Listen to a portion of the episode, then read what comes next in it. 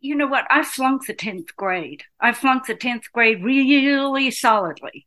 And yet, by being sober and practicing one day at a time and persistence, I received my doctorate. And I got it when I was over 50. So I share that at meetings to let people know that we can do anything sober, anything. That to me is just amazing. I heard it through the grapevine. Welcome. It's the AA Grapevine Half Hour Variety Hour featuring the collected voices of Alcoholics Anonymous. I'm Don, an alcoholic in Greensboro, North Carolina. Hey, everybody, I'm Sam, an alcoholic in Palm Springs, California. Howdy, Don. Howdy, Sam. Woo, Sam. It's Halloween. Yay!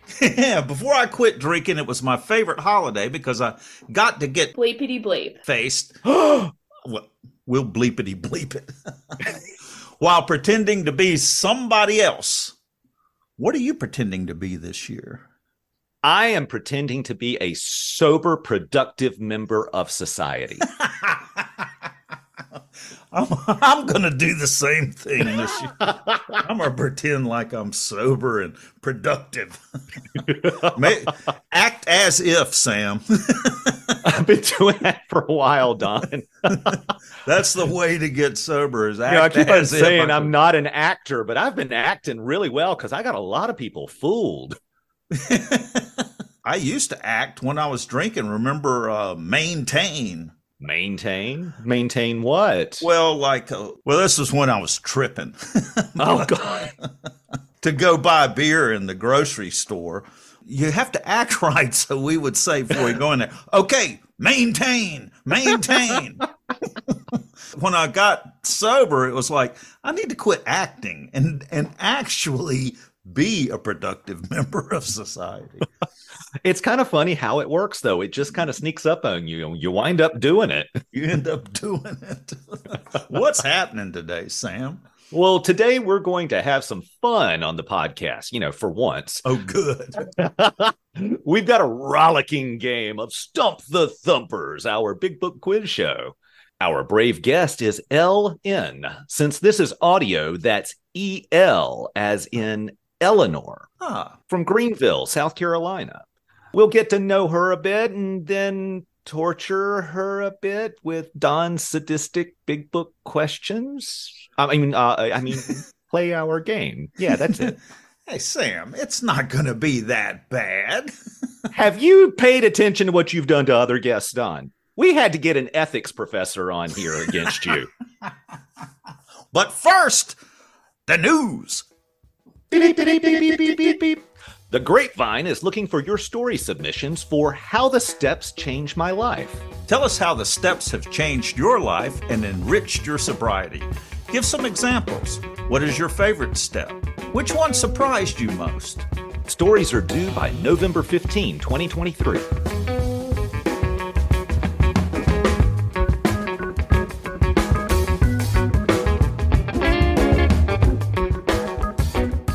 Hey, Sam, how can I support the AA Grapevine podcast? Since the Grapevine is self supporting, we don't sell ad space in our magazines, on our website, or even in our podcast. Grapevine doesn't even accept contributions from AA members. What? If you want to support this podcast, visit aagrapevine.org and click on store.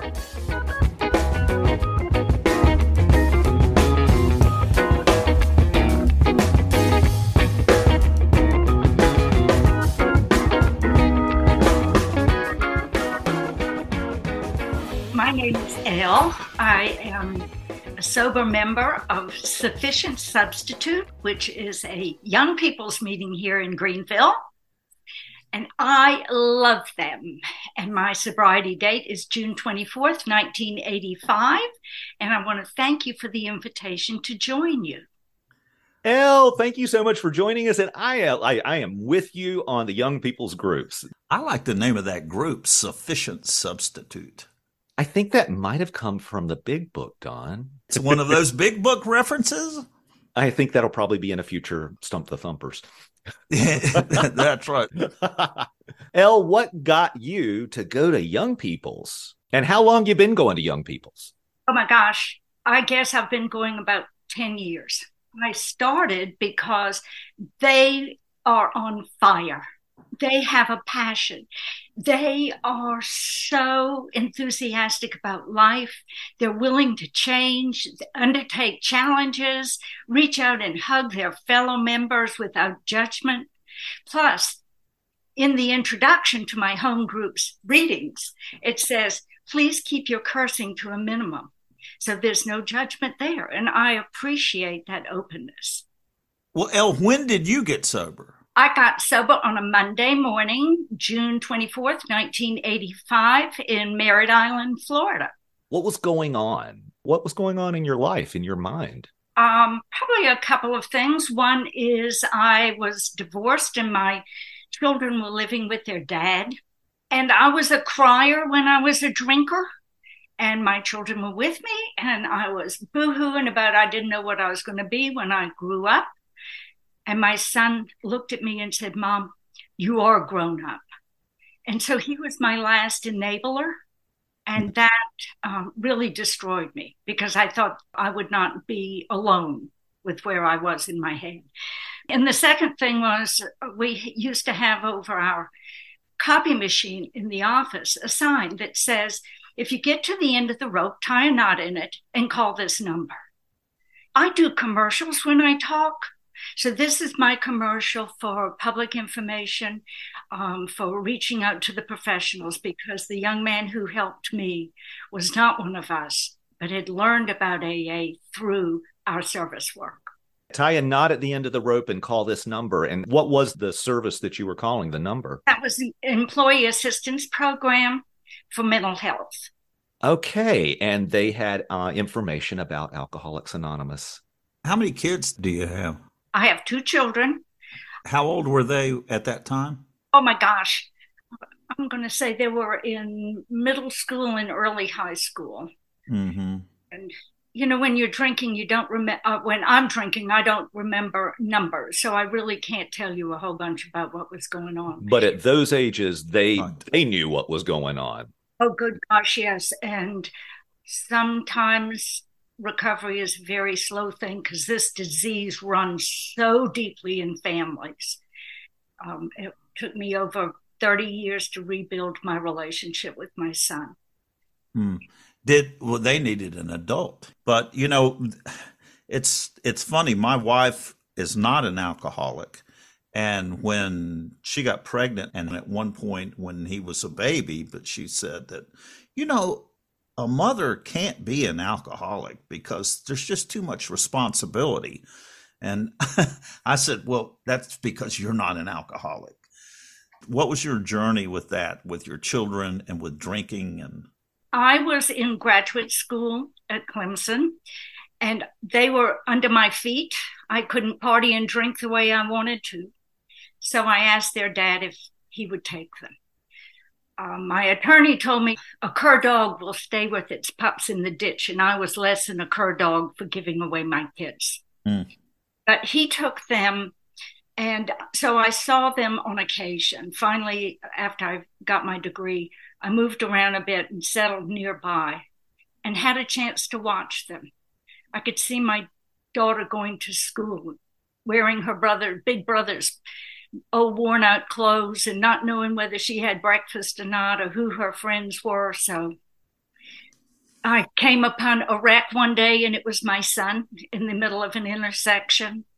So I had very distant relationship with them through AA and through not only making amends, but trying to be the best person I can be, my life has changed. And I have them both in my life to the utmost, fullest possibility. Um, I am now not only a grandmother, I'm a great grandmother. So I feel absolutely blessed. And involved in your children's lives? Yes, yes. That's fantastic. You know, AA doesn't guarantee that relationships will mend, but it happens a lot. I'm really glad that worked out. Yes. How did that work? Describe rebuilding the relationship with your children. So I was at step nine. I was still living in Florida. I wait a minute. Step nine made direct amends to such people wherever possible, except when to do so would injure them or others. So I wrote them both a letter, and to my son as well as my daughter, I said, "Please let me know if you ever want to talk about this letter." Because they were both so broken from my behavior and fearful my daughter graduated from high school. She contacted me and said, Mom, can I come live with you? Can I get to know you better? And so she reached out at the beginning. Later, I got a phone call from my son, and he said, Mama, I want to come talk to you. And I said, Great. So we sat on the porch and And you're sober how long at this point? Six or seven years. Mm-hmm. So we sat on the in the rocking chairs on the front porch up in Mountain Rest, South Carolina. And he cussed me, he fussed at me, he told me everything I had done to break him and make his life miserable. He told me things about me that were shameful. And all I could say was, son, you deserved a better mother. What can I do today to make amends for that? That's all I could say because mm-hmm. I couldn't undo the past. I couldn't make promises about where I'd be in the future. But if he had something I could do today, I was more than willing to do it. And then after he had that process, it was probably about five or six more years before he was willing to let me in. So it takes a long time, and sometimes mm-hmm. it doesn't happen. It's true. There had to be some fear prior to these interactions. What did you do? Okay, so get out your step list here. The seventh step prayer saved me because it says, I am giving to my higher power the good and the bad. And that means my dreams, my hopes, my futures, my kids, my grand, whatever. That is God's business. And He's in charge. And so I had levels of anxiety that would come through fear, but remembering that there is a power greater than myself that is in charge of both of these young people made it doable. So, by the good and the bad, it's not about just my good and bad, it's the good and bad of everything. That's total surrender. You, you start somewhere and then mm-hmm. you uncover something else that needs to be turned over. But the big deal was I wasn't turning it over, I was turning me over. I was turning all of me over. Mm-hmm. I had it. What I needed to do was surrender me. It seems so counterintuitive, doesn't it, that to quit pushing will make the world open up more to me and make it more available to me. It allows me to open my eyes and, and truly see what's going on, to be able to ask questions without fear, um, to be able to take risks, try something new, and be okay at failing. That doesn't mean I don't have emotions about failing or success, but that I have been given such a gift of freedom by realizing how powerless I am. Mm. Ellie, you've been sober a long time. Do you still go to those AA meetings? I do. I do. I do. Um, I also participate in a uh, a couple of other 12 step groups because AA is wonderful for recovering from alcoholism. But the effects of alcoholism, you know, come into my life. So I go to a sister 12 step program that helps me deal with the alcoholism in other people. Mm-hmm. So I have found that AA has opened the doors to recovery. I can now examine myself and see where other flaws need to be examined and be healed and action that is possible for that. So, yeah, I go and I love them. I'm curious to hear about your experience in this home group of yours. So, you started going to this home group about 10 years ago. What prompted you to go? I had moved from a very small town in the upstate where there was me and there were four men, four cranky old men. And I needed more women in my life in sobriety. And so when I moved here to Greenville, one of my sponsees invited me to go with her to this meeting because she's significantly younger than I am. And I went and fell in love with it. So it's their passion and love that keeps my heart happy. It's really attractive, isn't it? Young People in Greensboro, North Carolina was my home group while I was there. And I went because it was my sponsor's home group. I remember telling them, You scare me, but I want to learn from you. and I learned so much. And it's also cool getting to be an older alcoholic surrounded by these young people. I've got some life experience that they don't have yet. And they certainly have experiences that I don't have. It's just a wonderful way of learning and helping. Yes, I agree. What is the format of the group? We have a study meeting on Saturday night. Right now, we're in the 12 and 12 in the traditions. We have a discussion meeting on Friday evening. The group is very tolerant if people introduce themselves other than being an alcoholic. I see because we invite all to come in and be a part of our journey, those who don't really want to be there because of other addictions, they usually leave. But the ones who stay are the ones who want to be there. And that's the attraction. What's the conversation? What's the study like in this meeting talking about traditions? Well, first, I am not only a big book thumper, I'm a 12 and 12 thumper, if there's such a thing. so, we found the right person for Stump the Thumpers, Sam. Yay! My experience, I understand the traditions from a very different perspective because I've had the opportunity to serve as the delegate for Area 62, South Carolina. And I also am a past regional trustee. Ah. Serving on the General Service Board and being a part of the Southeast region, I have been able to study the traditions and apply them in ways that are beyond the home group. And therefore, I have examples I can share and questions I can ask and be a part of this. Whereas some of the people who are just coming in to the program really don't understand the implications, say, of the seventh tradition about the money. Mm-hmm. And um, why we do it and why we don't take outside money. And so we, we can have basic conversations. And that allows me to feel as if I'm giving back. I love that. I don't think I'm the do all and end all, but I do love going to this meeting because they are just enthusiastic. And the ones who don't get what's really going on in the discussion can talk about something around it. You know, I don't know what singleness of purpose means, but I know that I need to be here. For somebody new, we're this home group. What why participate in a group that has a home group? Well, this group of people surround the newcomers and invite them in and and they do activities they go hiking they do uh, you know outside things as sober people they bring them in so it's not just about a home group, but they see the fellowship. And that's why it's sufficient substitute. It's the fellowship that we offer them. It's being a part of. I want to go to your group. Thanks, El. That's a, a beautiful description of how AA works, really, to surround and gather people in and said, this is another way to live. It's true. I want to come to your group too, but Don can get there a lot easier than I can. That's true. El, stick around.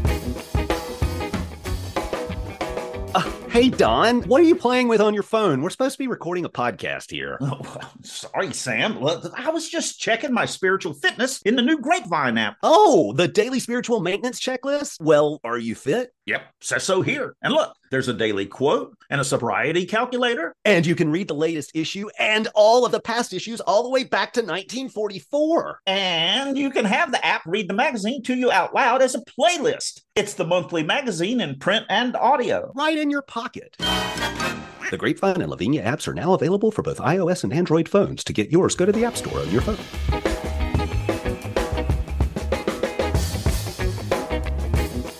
It's time to play Stump the Thumpers.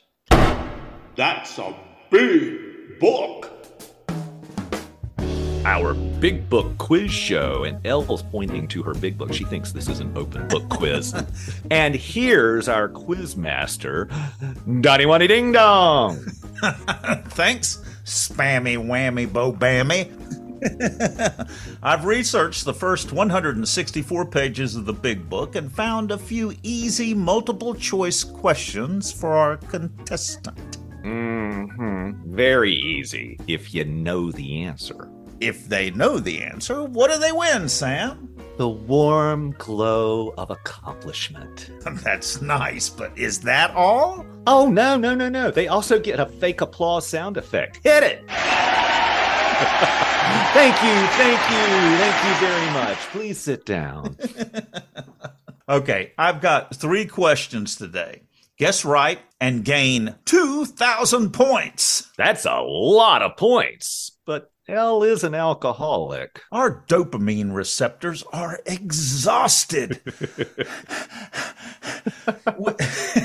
we need a lot of encouragement. And there are never enough points. El, are you ready? Yes, sir. Bring it on. okay, we're going to start in To Wives, everyone's favorite chapter. Starting from a speck on the domestic horizon, what may gather? It's multiple choice. El is holding a card with a question mark on her forehead. okay. Write write the answer down on that card and you can show it to us. So I'm gonna give you four choices. So starting from a speck on the domestic horizon, what may gather? One, great thunderclouds of dispute. Two, the freight train of anger. Three, a cyclone of destruction. Four, the slings and arrows of outrageous fortune. Great thunderclouds. Great thunderclouds of dispute. Ding, ding, ding, ding. We have a winner. The answer is page 117, starting from a speck on the domestic horizon. Great thunderclouds of dispute may gather. The answer is number one, great thunderclouds of dispute. You now have 2,000 points. Learning how to be in a relationship sober is a journey in itself. Yeah, I you know, I like that line in the big book in To Wives where it says, "Next time you and he have a heated discussion, no matter what the subject, it should be the privilege of either to smile and say, "This is getting serious. I'm sorry I got disturbed. Let's talk about it later." Don, you and I have to do that frequently. we do. It's like, mm, this is getting heated. That's what I've said. This is getting heated. Uh, and yeah, I've done that with my wife. Continuing to engage in when you start to get angry, it's not going to be effective. El, do you use that in your life? I certainly do. I have found very practical expressions in the big book, especially in the chapter to wives, that are help in relationships because I did not know how to have a healthy relationship or even how to communicate. So, yes. The big book's instructions. It's a design for living that works in tough going. Let's continue with another question about sober relationships. What attitude does the big book say the family will expect the newly sober father to show? One, contrition. Two, resilience. Three, silent contempt. Four, Schadenfreude. what is Schadenfreude? I'll have to Google that. Oh, Schadenfreude is enjoying someone else's misfortune. Misfortune. Yeah, I love that word. So, which do you think, El? Do you want to hear them again? Yes, please. What attitude does the big book say the family will expect the newly sober father to show? Contrition, resilience, silent contempt, Schadenfreude. Number one, contrition. Ding, ding, ding, ding, ding. The answer is page 126 in the family afterward. They expect him to give them the nice times they used to have before he drank so much. And to show his contrition for what they suffered. Number one, contrition. You now have 4,000 points. You know, they may want contrition, but what I wanted when I got sober was gratitude. I mean, give me a medal. Give me 2,000 points. hmm I need a reward for doing what I should have been doing all along.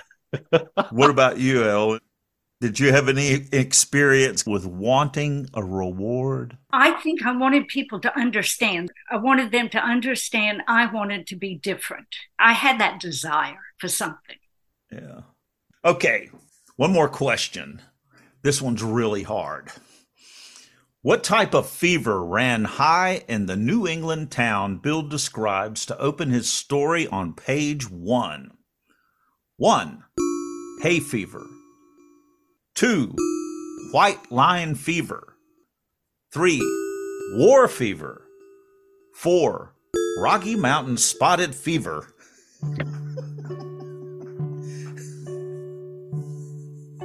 Oh, and you could add number five for COVID fever. Oh.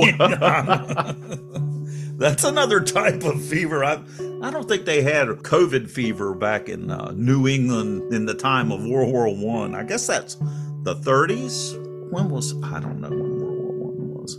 yeah, we'll cut all that out that you don't know your Good. history. All that sh- Bleepity bleep. you don't know, we'll relate. Yeah. I'm leaving it in. Now we're yeah, now we're not cutting it out. Okay, Miss Smarty Pants. What's the answer? War fever number three. The answer on page one of Bill's story War fever ran high in the New England town to which we new young officers from Plattsburgh were assigned. Number three, war fever. You now have, I mean, it's it is six thousand points, but I'm feeling generous. I'm going to say seven thousand. 7,000 points. We have a winner. You swept the board, El. Thanks. I've enjoyed that. And for once, I didn't embarrass myself thinking I knew something I didn't know anything about. and that warm glow of accomplishment looks great on you, El. Well, thanks so much for playing the game, El. Thank you. Thanks for inviting me to come along with you guys. This has been great fun. And I'll change my name if you want to do it another time. I'll come in as Cupcake and then we can do a different interview. Woohoo! That sounds great. And then we can do Stump the Thumpers, the 12 and 12 edition. yeah, we could do a 12 and 12 edition. Between the game and your story, this has really been a pleasure. It has. Thank you so much, El. I want to thank both of you and the Grapevine for making this possible. This has been fun to get to know both of you, but also to believe that perhaps there's one person, one person listening to the podcast that has a different experience, a different hope, a different desire, just because we've laughed and shared and even said a couple of sad things, that they're not alone. So thank you so much.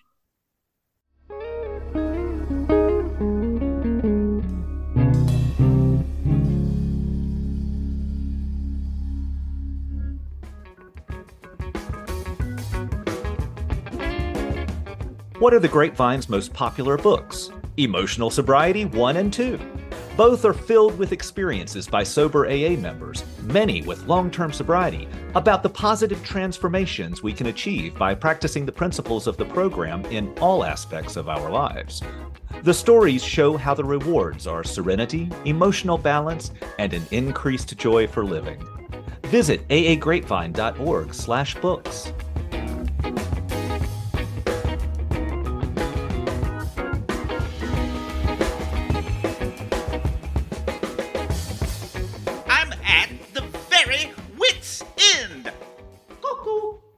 Wit's end submitted by Jack A. Why is it that alkies never come back as ghosts? Because they can't handle their booze.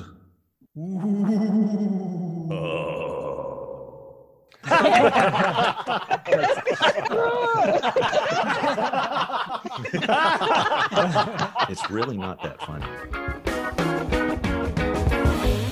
Thanks for joining us. The AA Grapevine Half Hour Variety Hour is posted every Monday and is produced by AA Grapevine Inc. We don't speak for AA as a whole, we share the experience, strength, and hope of members to help others recover from alcoholism. Podcast info, including how to call in, is at aagrapevine.org slash podcast. Find AA Grapevine on Instagram and the AA Grapevine channel on YouTube. All things Grapevine are available at aagrapevine.org. If you want to know more about AA, Google Alcoholics Anonymous and your city or visit aa.org.